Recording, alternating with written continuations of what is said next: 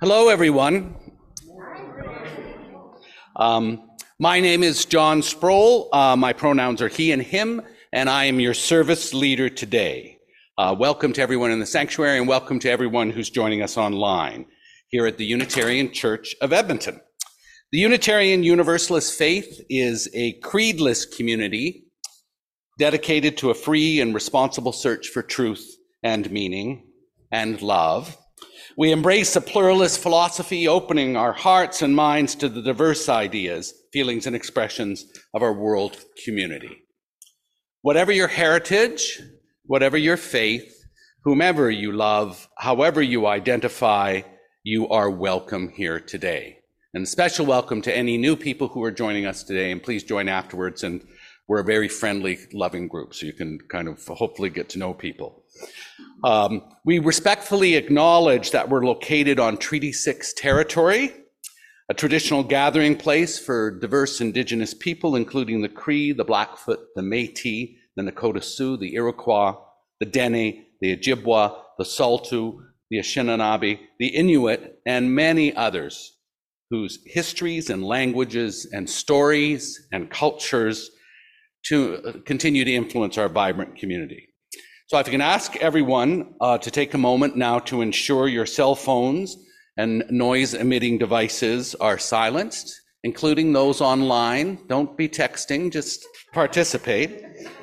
We are glad to have you all here this morning, and we hope you find something in today's service that nourishes your spirit and helps you find and keep your balance.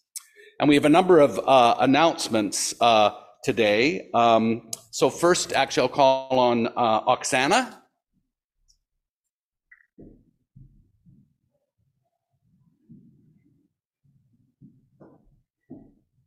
Good morning. I just wanted to let everyone here and those who are online joining us know about two events coming up that are all ages.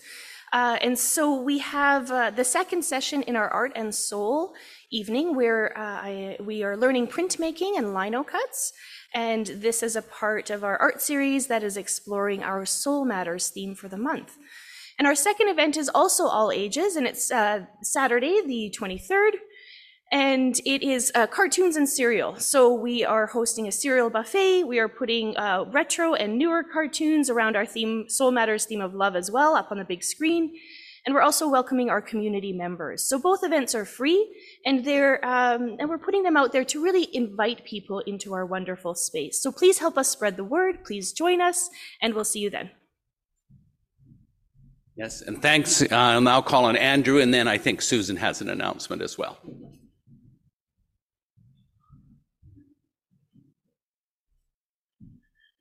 Well, hello, everybody. My name's Andrew Mills, and I have the privilege of being the treasurer of this church. So, uh, I want to let everybody know that I have thank you letters and receipts to everybody who was a donor this year. Tax receipt, thank you letter. Uh, they will be in the lo- for anybody that donated in 2022, both online and in person. I have a tax receipt uh, letter for them, uh, not tax receipts for online, but a thank you letter.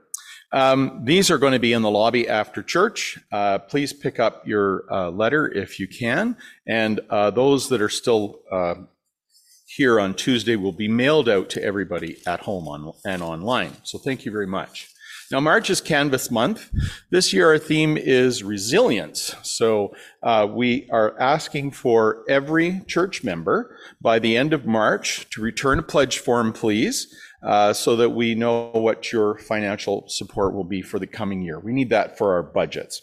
So I want to thank all of our generous donors who help keep our church resilient.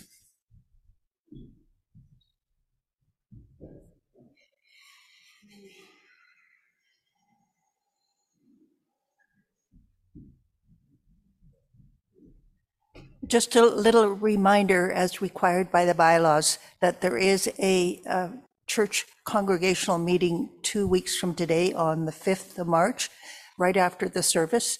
Uh, All members urged to come. Uh, We will be voting on whether to make our current minister, uh, Reverend Rosemary, our permanent settled minister.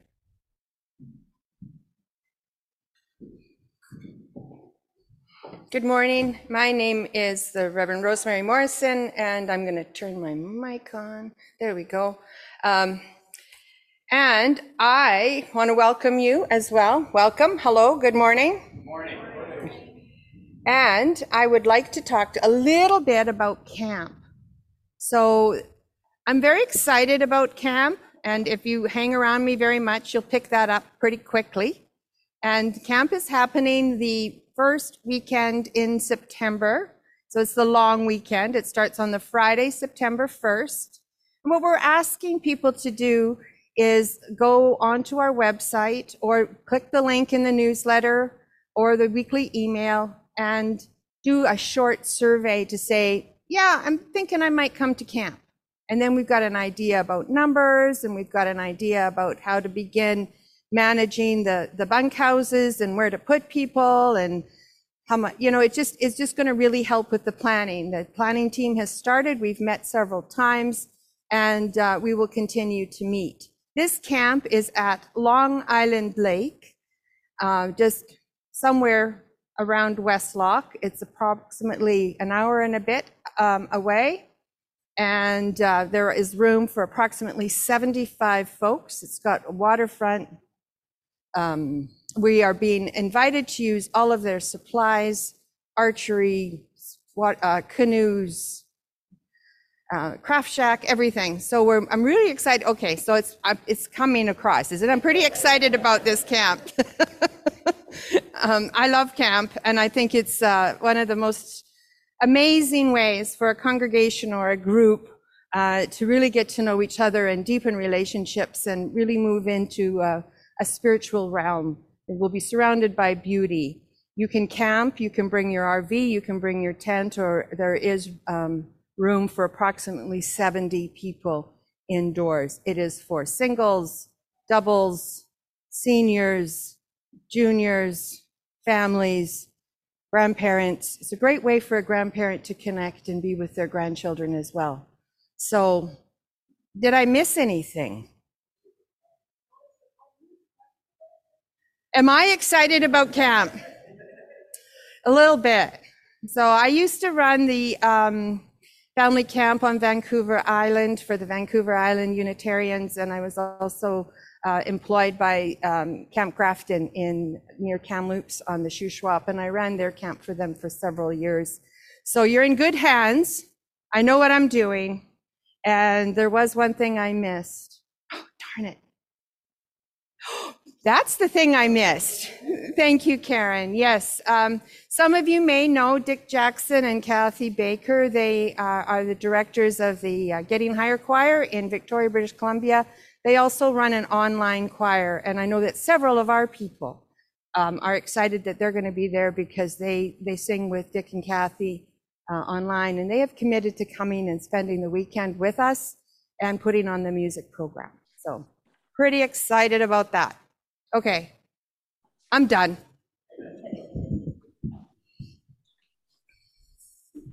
We're, we're to, just like camp, we're going to have some sing-alongs just in a short bit.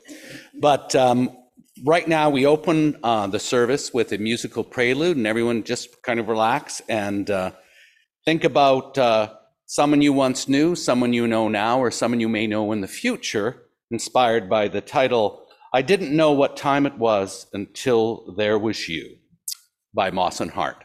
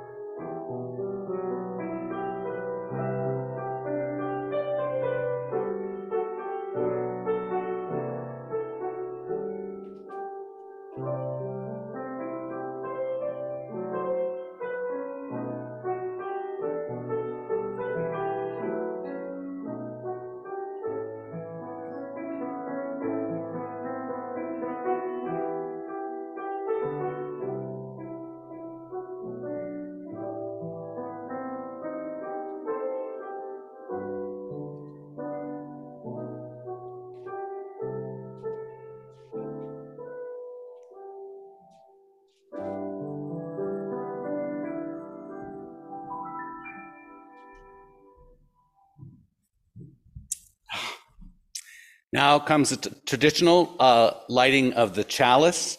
Uh, and actually, Jeff Bazance, if you could light the chalice for us, um, as I do a reading that's been selected by Reverend Rosemary. This is the hour by Connie Simon. This is the hour. The time has come.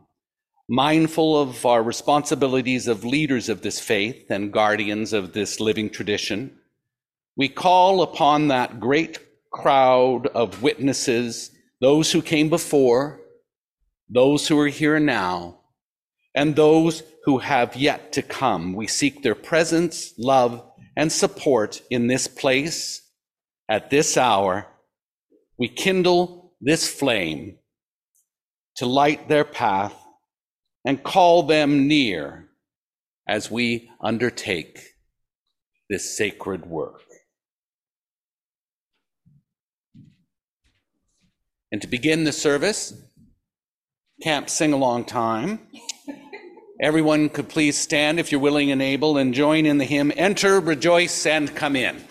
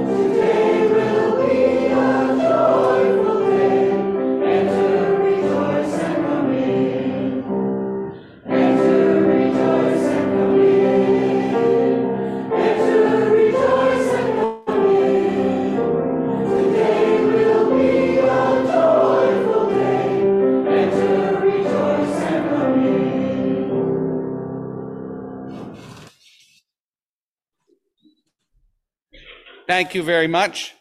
We like to have joyful days at the Unitarian Church, but we also like to provide joyful days for others. And so now comes a time where we share our abundance. Actually, if I could ask the ushers to start the uh, collection as I share who we're going to be sharing our abundance with. Our community is entirely self governing and self supporting. One of the privileges of our free church tradition is to provide all of the financial support for our many ministries from among ourselves. Generosity, therefore, is one of the spiritual values we recognize as central to our personal and institutional well being. In addition to supporting this church community, we also make a monthly commitment beyond our walls. One half of the identified cash that's received is given uh, each Sunday to uh, each month through to an outside organization. And some are local, some national, some international. And so uh, for this month, we're sharing our abundance with the iHuman Youth Society, which is a fantastic organization. And since 1997, iHuman Youth Society has engaged Edmonton's marginalized youth to foster positive personal development, well-being, and social change. And they use art and creativity tools to support those efforts. They support youth impacted by the negative outcomes associated with poverty, intergenerational trauma, intergenerational trauma, addiction, mental health, abuse, racism, discrimination, and exploitation. And on the theme of the month, we give a bit of love and we give a bit of art, and they're a wonderful organization. Uh, for those in the sanctuary, they, we've had the uh, uh, collection. Some people do give tax uh, donations online. I encourage you to go and look up iHuman online if you, you feel inspired to be able to provide support for their good works. We thank you for your generosity and your support. Um, and uh, if you could all join me in singing From You I Receive.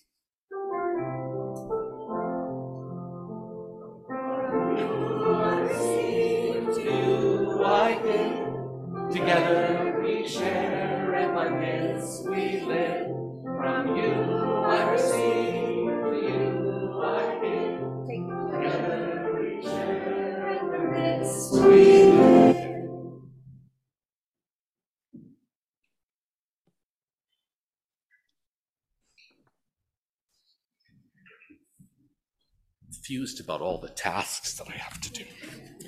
So, um, and uh, as uh, I think was explained earlier, there's uh, opportunity that uh, through the service uh, um, committee of service leaders being able to provide or being asked to provide a bit of a reflection on the theme of the particular day. And so Reverend Rosemary and Gordon asked if I would provide a bit of a reflection, my perspective on the theme of the month.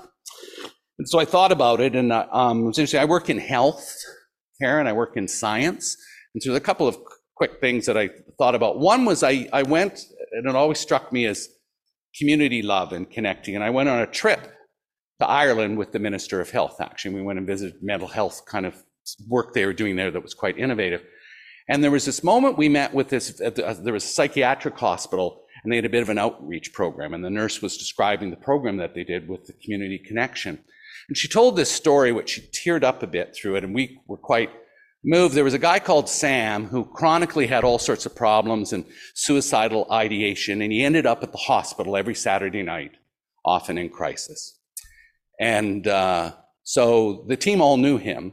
But what happened is they developed this outreach program.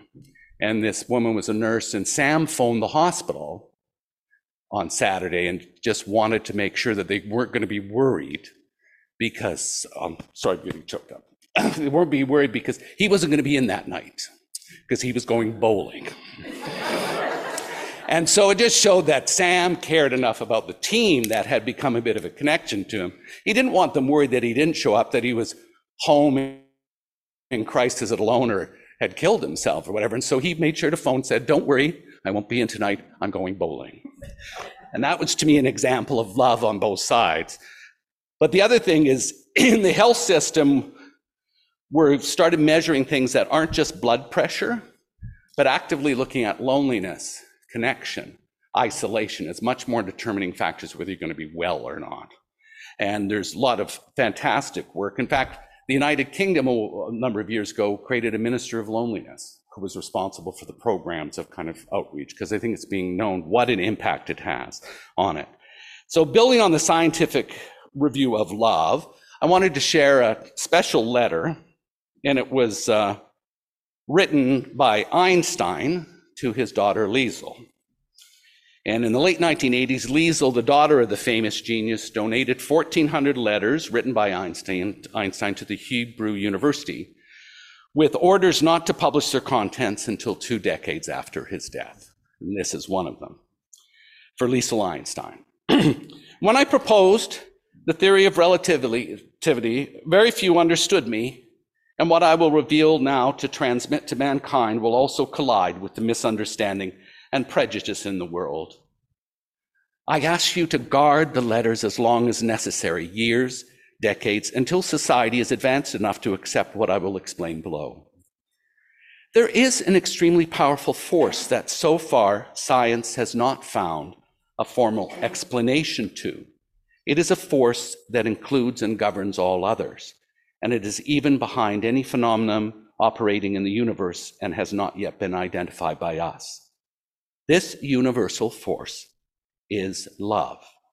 When scientists looked for a unified theory of the universe, they forgot the most powerful unseen force. Love is light that enlightens those who give and receive it. Love is gravity because it makes some people feel attracted to others. Love is power because it multiplies the best we have and allows humanity not to be extinguished in their blind selfishness. Love unfolds and reveals. For love, we live and die. Love is God, and God is love. This force explains everything and gives meaning to life. This is the variable that we have ignored for too long. Maybe because we are afraid of love, because it is the only energy in the universe that man has not learned to drive at will. To give vis- visibility to love, I made a simple substitution to my most famous equation. If instead of E equals mc squared, we accept that the energy to heal the world can be obtained through love multiplied by the speed of light squared, we arrive at the conclusion that love is the most powerful force there is because it has no limits. After failure of humanity in the use and control of other forces of the universe that have turned against us, it is urgent that we nourish ourselves with another kind of energy. If we want our species to survive, if we are to find meaning in life, if we want to save the world, and every sentient being that inhabits it. Love is the one and only answer. Perhaps we are not yet ready to make a bomb of love, a device powerful enough to entirely destroy the hate, selfishness, and greed that devastate the planet. However, each individual carries within them a small but powerful generator of love whose energy is waiting to be released when we learn to give and receive this universal energy, dear Liesel, we will have affirmed that love conquers all, is able to transcend everything and anything because love is the quintessence of life. I deeply regret not having been able to express what is in my heart, which has quietly beaten for you all my life. Maybe it's too late to apologize, but as time is relative, I need to tell you that I love you and thanks to you, I have reached the ultimate answer. Your father, Albert Einstein. Now, as an evidence based guy, I must admit that this letter turned out not to be authentic. It took a while, Eh, but it took a while for it to be discovered as, and even in the critics who worked to uncover the deceit felt it was a wonderful offering they wish he had actually written. and, and perhaps he did in some way, as many felt it, distilled in a poetic way feelings that he did express elsewhere.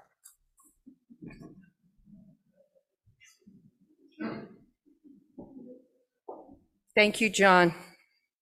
That's fabulous. We're coming to a time in our service where we're going to take some time out of time to look into ourselves, to uh, quiet our hearts and minds and our spirits. I'm going to use a, a poem as part of this meditation by Naomi Shihab Nye. And she calls the poem I'm going to read a found poem. It's composed of things her son said to her when he was two or three years old. William Stafford once was asked, When did you become a poet? And that's the wrong question, he replied. The question is, When did you stop being a poet? We are all poets. We all have something beautiful to say that will stop others in their tracks. But before I read the poem, and I'm going to read it over a couple of times, and you are free to giggle during it. So let's take a few moments now to be present to the here and now, to center ourselves, to arrive. Sometimes we're just all over the place and we have to collect all the different pieces of ourselves. I invite you to take a couple of deep breaths, to Put your feet on the floor if you choose to. Or lie flat on your back on the floor or your bed or your couch if you're at home. To feel the chair supporting you. And to focus on your breath going in and out.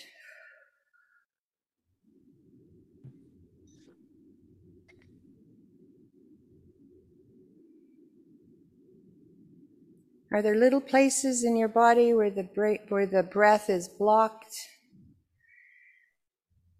Are you noticing some tension in your body? I invite you to wiggle it out. Just take a couple of more moments.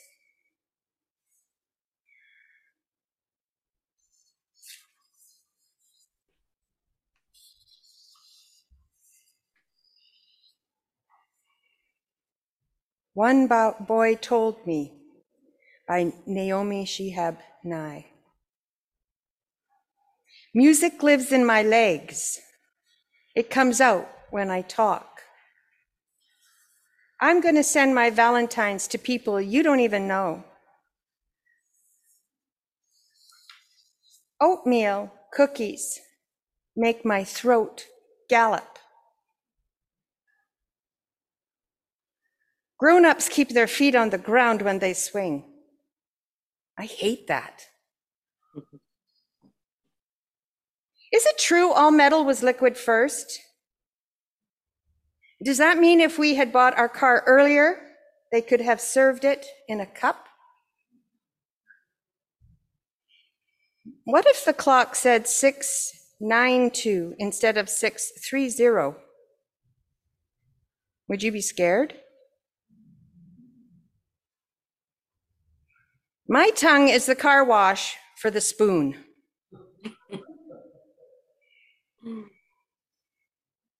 Can noodles swim? My toes are dictionaries. Do you need any words? What does minus mean? I never want to minus you. Just think, no one has ever seen inside this peanut before. It is hard being a person. I do and don't love you. Isn't that happiness? Let's take a few moments of silence.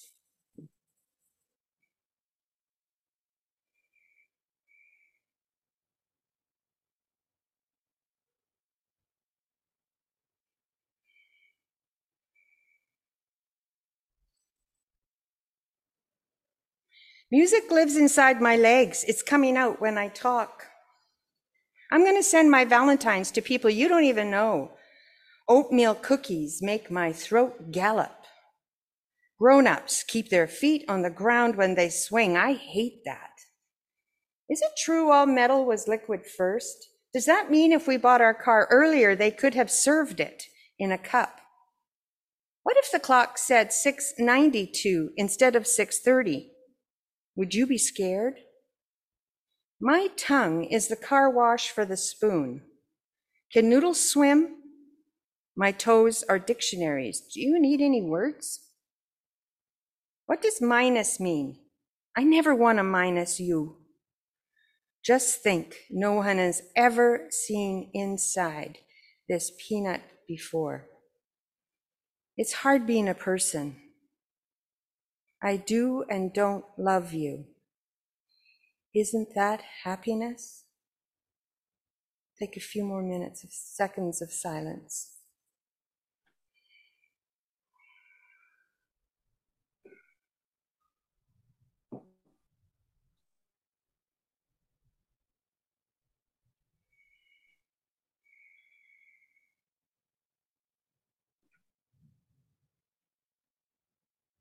It's hard being a person. I do and don't love you. Isn't that happiness? I'm going to invite Gordon in a few moments to just play a few notes on the piano for us to come out of our silence.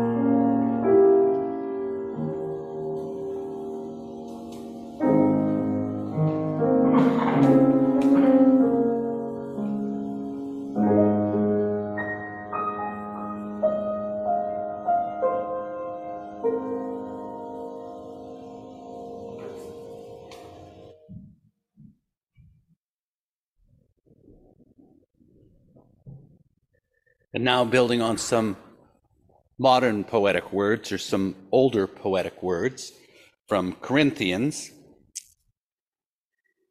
If I speak in the tongues of humans and of angels, but do not have love, I am a noisy gong or a clanging cymbal.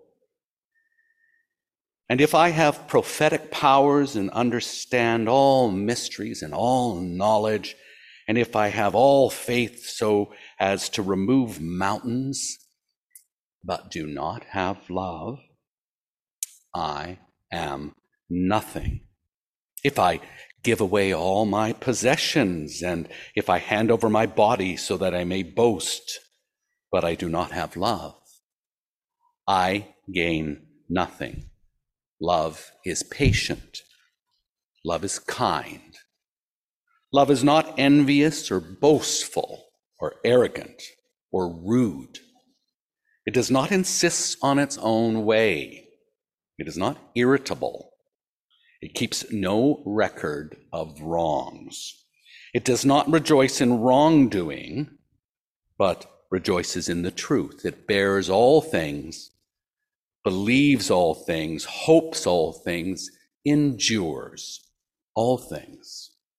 Love never ends, but as for prophecies, they will come to an end. As for tongues, they will cease. As for knowledge, it will come to an end. For we know only in part, and we prophesy only in part. But we know only in part. But when complete comes, the partial will come to an end. When I was a child, I spoke like a child. I thought like a child. I reasoned like a child. When I became an adult, I put an end to childish ways. For now we see only a reflection as in a mirror, but then we will see face to face. Now I know only in part. Then I will know fully, even as if I have been fully known. And now faith, hope, and love remain. These three. And the greatest of these is love.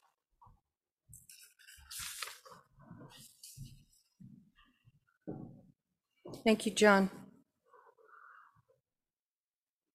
I also wanted to mention um, that February is Black History Month. So the quote that I used to for the description of this service and the chalice lightings and and the poem are all by written by people of color or of African um, American African descent. African descent. So the description of this service, James Baldwin states, Love takes off the masks that we fear we cannot live without and know we cannot live within. That's the quote. And I said, in this service, we will explore how love is a powerful and transformational force. What images are conjured up when you think of love as a powerful and as powerful and transformational? What are the limits of this love? Further to that, are there limits to this love? There are, of course, limits to everything because we as humans have a tendency to mess up power, transformation, and love. First Corinthians often read in whole or in part at weddings to hold up as an ideal way to live and to love. It is perhaps one of the most widely known and recognized pieces of writing that the Apostle Paul ever wrote or was attributed with writing. Perhaps only second to the one about the women keeping quiet in the churches. and interestingly enough, biblical scholars do not believe he actually wrote that. Uh, they have examined it and determined it is not written in the style of Paul, and that it is what's called an interpolation. In other words, those that wished to have more power and keep women quiet in the churches and have a more male centric religion popped it in. Pretty tricky. And it's given Paul a bad rap over the centuries, one I'm not sure he deserved. Now, don't get me wrong. He said some things I don't agree with, but that I don't think was one of them. So in 1 Corinthians 13, Paul is talking to a newly planted church in Corinth.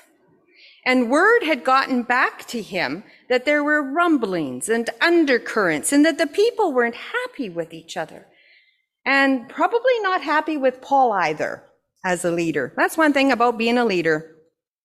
You know, stick your neck out. I think we can look at verses four through seven as what is the central message. Love is patient. Love is kind. Love is not envious or boastful or arrogant or rude. That's a lot. It does not insist on its own way.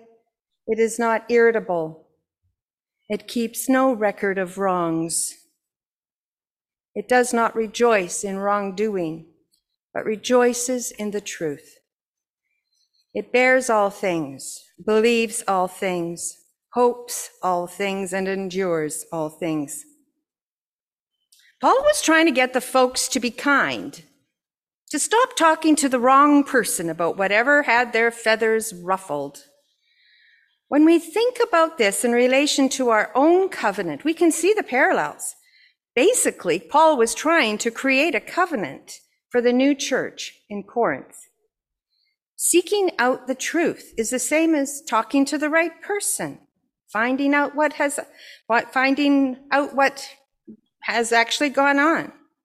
Not talking about the person, but talking with the person. And so we can see that's what Paul was trying to do in 1 Corinthians 13. And here's what our covenant has to say about this very same thing. Talk to, not about others. Address conflict promptly and ask for help when conflict is too difficult. Be steadfast in support of our community in times of disagreement. It doesn't say when you're upset, you talk to others but not the person you're upset with. It doesn't say when you're upset, don't check anything out with the person you're upset with. Just ask up, uh, act on whatever you think you understood and don't give the reconciliation process a chance to work. Paul also lays out what isn't part of the covenant. He says, it does not insist on its own way. It is not irritable. It keeps no record of wrongs, doesn't hold grudges. It does not rejoice in wrongdoing, but rejoices in the truth.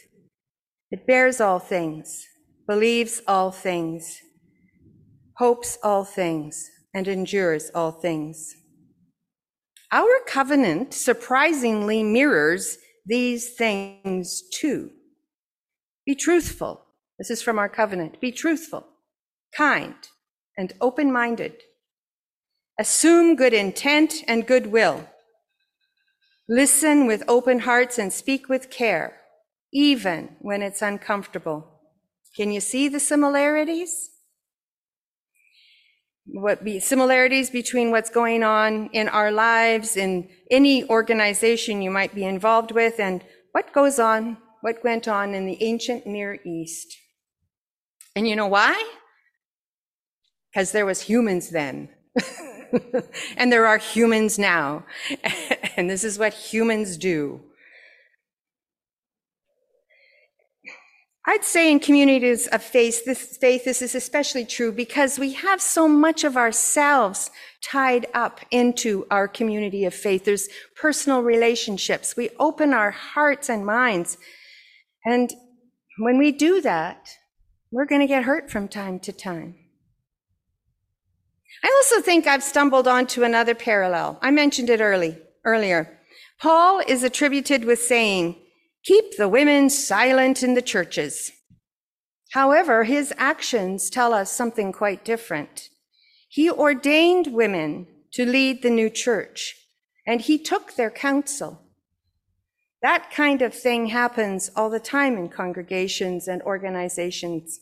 Someone hears something, it is whispered about, it is morphed, it changes, grows out of proportion, and before you know it, someone is attributed with saying something or things that they would never have said.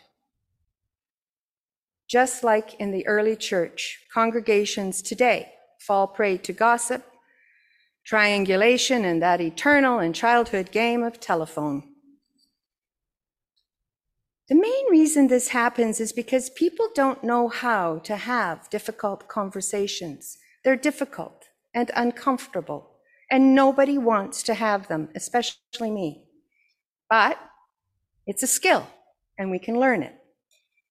So unless we're trained in giving and receiving feedback, actually that's not true. I I have gotten quite good at good, difficult conversations and I welcome them. So unless we've gotten good at giving and had practice giving and receiving feedback, we, we don't know what to do. So let's practice, shall we? This is kind of weird, I know. So as I'm talking, think about something you wish you could address or wish you'd addressed in a healthier way, something maybe with a family member or something that's bothering you in some way. By health, healthy, I mean talking with the person you are upset with, listening for understanding and keeping your cool. In some circles, I was at a, um, a conversation with someone, uh, facilitated conversation, and they talked about not flipping your lid that's a, a uh, kind of a image of like when you get upset, your lid flips and you can't then think, don't have access to all of your brain. So, how would you start that conversation? What would you say? I could come up with a couple of examples. How about, you know, so, you know, I need to talk to you about something and I, that I find upsetting that kind of sets the tone and shows that the listener needs to take this seriously. Or you could say, I'm feeling hurt and confused about something. Could I please talk to you? Another one, I would like to clarify something I heard you say, or I heard about something you said. Could I ask you about that? So here's what we're going to do for just a couple of minutes. We're going to practice the beginning step of a difficult conversation, and I mean just the beginning step. Don't go on to the next one. We're not discussing issues here, no content. We're just practicing saying the beginning or the opening line of what you imagine could be a difficult conversation. So for you online, Mike is going to work on uh, putting you into Zoom rooms of two so that you can also participate in that. If it doesn't work, I invite you to chat amongst yourselves, put things into the chat. Um, we'll try to figure out, make sure that that can work. So I invite you to move your chairs, to just talk to the person beside you if you want. And if you don't like them, it'd be a good chance to start having a good conversation. So I invite you now. You've got about four or five minutes. So just practice back and forth, starting a difficult conversation. She means it. I think you get really loud, so you might want to stop talking. How was that? It looks like you guys were, um, you folks were having uh, some good conversations. Does anybody have anything that they'd like to that was you feel was expe- especially poignant or brilliant. Um, I would like to share, if I may, something that you said. I, I won't give. no, go ahead. we didn't talk about this, but um, it'll, it'll be okay, I promise. Okay. Okay. Something that John brought up is it's often a really good idea to just kind of go, and I do this, it's kind of like, I wonder, or something's puzzling me. You know, just to kind of come in with that unknowing, that moment of unknowing and, and curiosity. Is that okay? Yeah. yeah. okay. That's right. That's right. Any, uh, okay. Anyone else have maybe something? Ruth? Modern technology makes it a little bit harder for, for, uh, for us to talk to each other. We may be getting out of practice with this. So give us a shout if you thought it was easy. Oh, okay. How about give us a shout if you thought it was a little bit scary?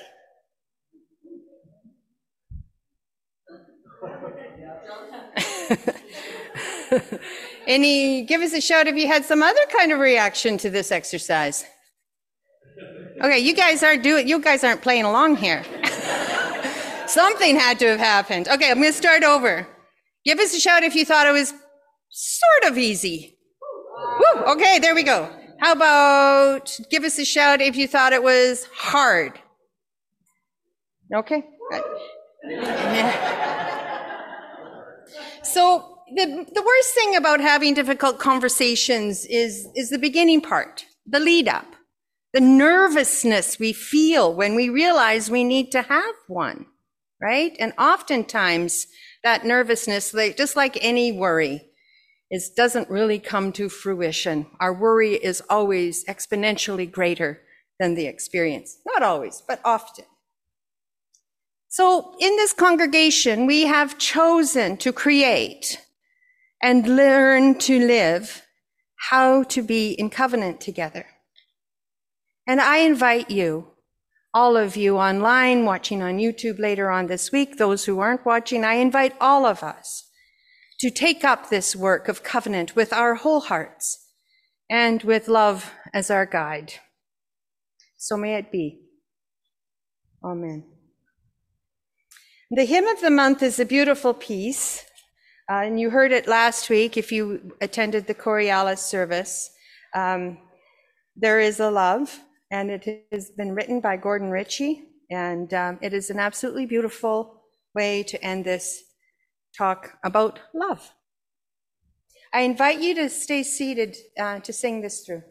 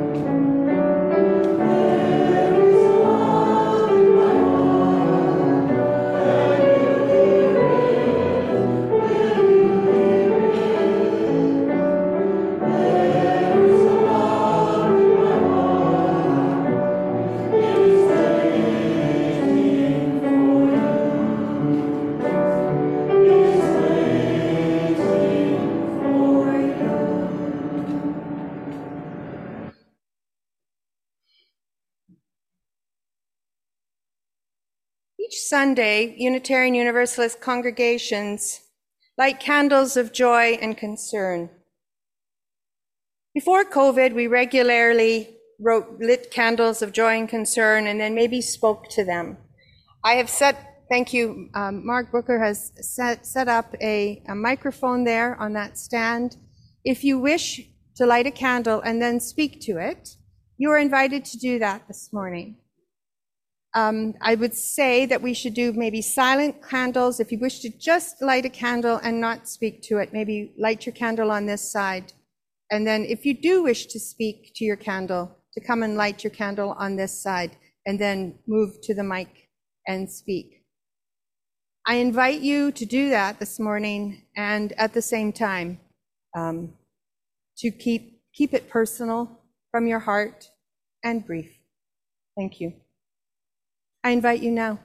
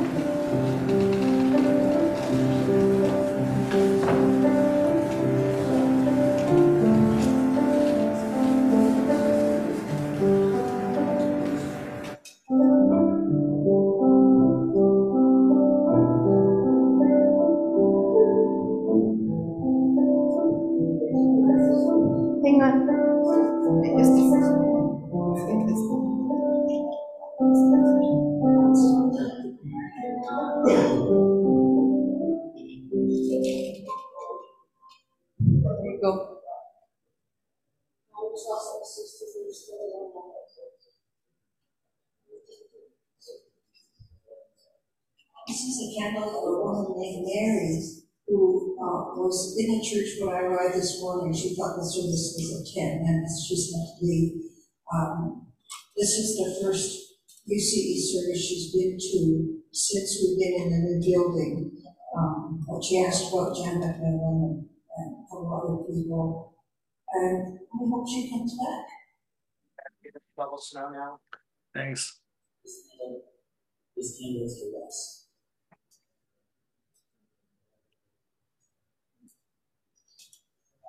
I'm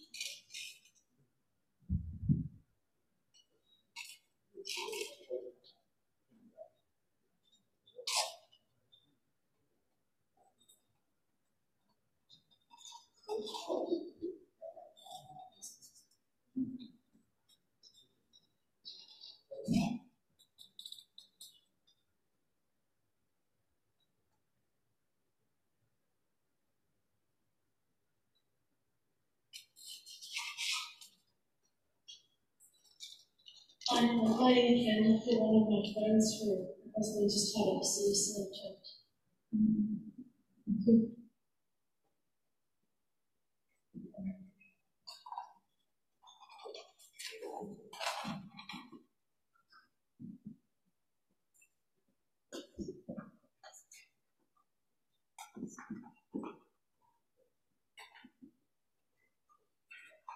attempt. This is for my son Stephen and his wife Carla and their three children. I have never seen the youngest child. I have not spoken with Stephen for um, just about 12 years. When, when I found out that Brandon and Andrew were going through um, some questioning about their gender. Um, he, he said that it was all my fault and he wouldn't have anything to do with me because I was too crazy and my friends were too crazy. And all I could tell him was, you know, just think about what you're saying. It doesn't make any sense. No parent would wish the extra challenges that come with questioning your gender would want to put that on their children if that wasn't something that they wanted to do. So this is, this is not my idea. In fact, they didn't even know that each other was having these kinds of thoughts. And so he has three children who are now, uh, the oldest will be uh, getting close to university age. And I just believe that, you know, the chances are really, really high that one of his children may in fact be in that same position at some point. And I do hope that he can just open his mind a bit and still accept his child.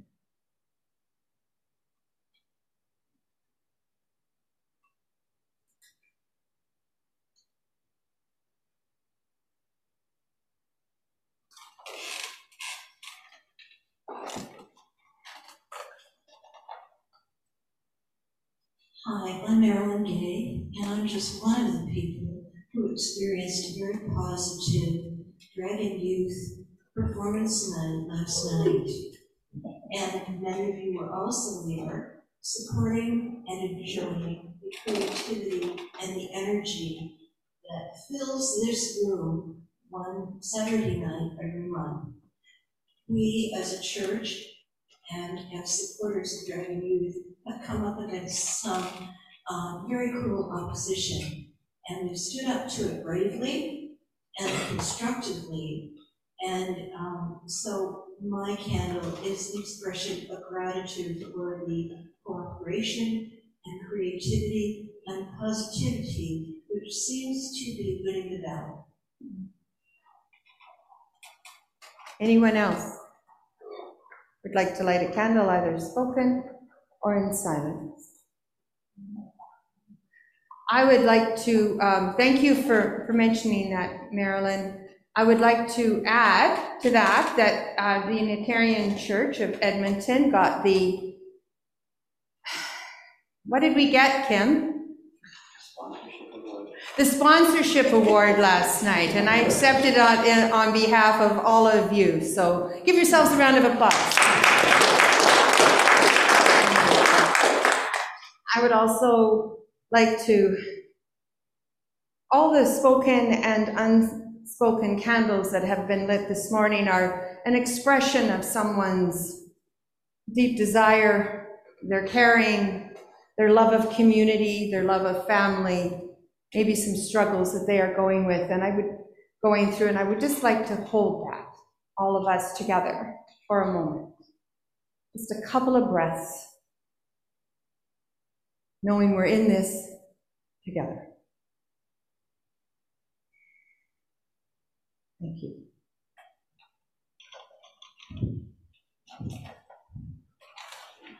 It's the hymn.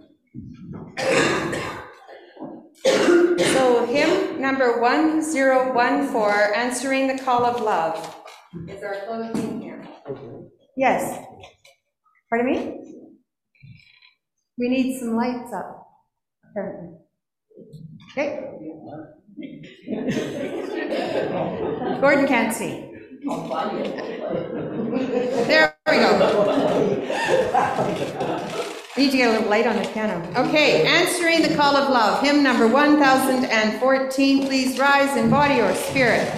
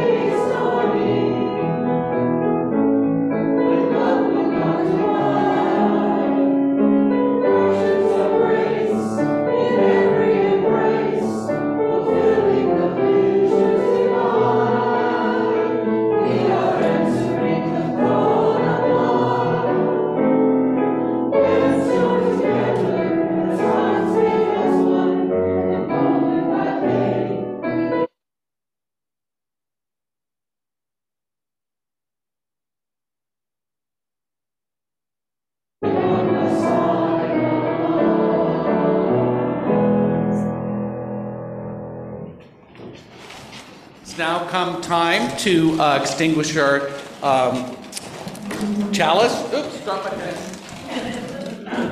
And Jeff, I need to give time for Jeff to get to the candle. That was all planned. Um, but uh, we now have some uh, wonderful closing words by Maya Angelou, and it's perfect, as Reverend Rosemary said, with Black History Month. And she's a fantastic writer, I must find, because I always find that she's speaking directly to me, actually. And so, speaking directly to you, I've learned that whenever I decide something with an open heart, I usually make the right decision.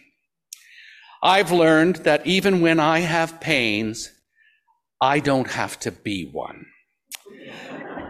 I've learned that every day you should reach out and touch someone. People love a warm hug or just a friendly pat on the back.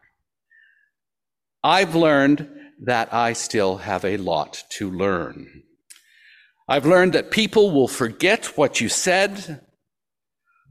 People will forget what you did.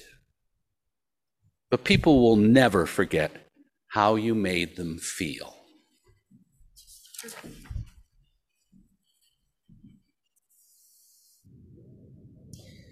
Isn't that the truth? People will never forget how you made them feel. Do not be dismayed by the brokenness of the world. Things can break and things can be mended, but not with time, as they say, with intention. So I invite you to go and love intentionally and love extravagantly and love unconditionally. For the broken world waits in darkness, for the light that is in all of you. Go in peace, gentle people. Go in peace. Amen. And now let us sing our linking song, Carry the Flame. The words will come up here, and we're going to do this windy thing.